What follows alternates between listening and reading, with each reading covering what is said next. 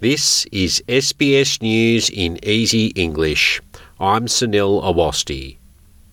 Australia's Treasurer says the government is pleased with the latest inflation figures released today.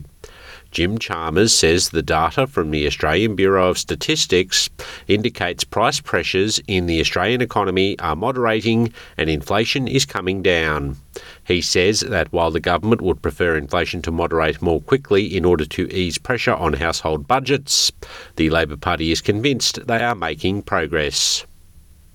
A Sydney man is in a serious condition in hospital after being shot outside his Greenacre home in what police believe is a targeted attack. The man has been identified as high profile criminal defence lawyer Mahmoud Abbas. The 31 year old Mr. Abbas has represented several high profile clients, including members of an alleged IS inspired terror cell charged with plotting to destroy Sydney landmarks, and controversial former Auburn Deputy Mayor Salim Mehajer. He has also represented Sydney underworld figures, including handyman Ahmed Jugbir, in his trial over the assassination of Kamel Barakat. Workers have walked off Brisbane's $7 billion Cross River Rail project after a scaffolder was critically injured in a fall.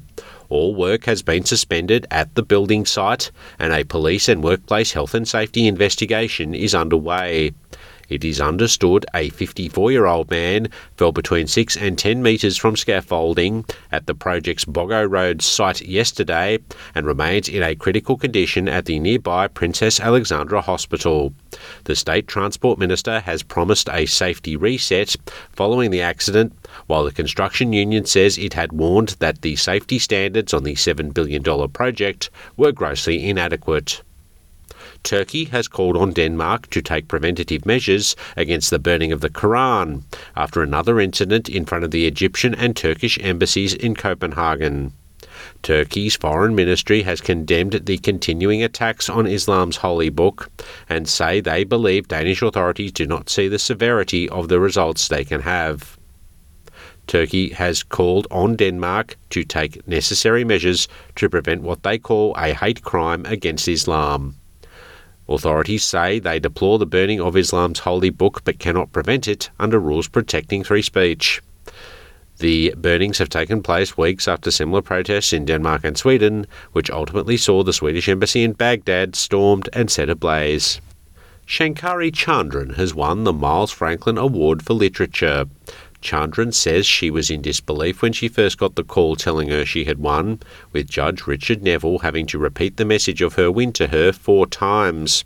Her third novel, Chai Time at Cinnamon Gardens, won the prestigious $60,000 prize at a ceremony in Sydney.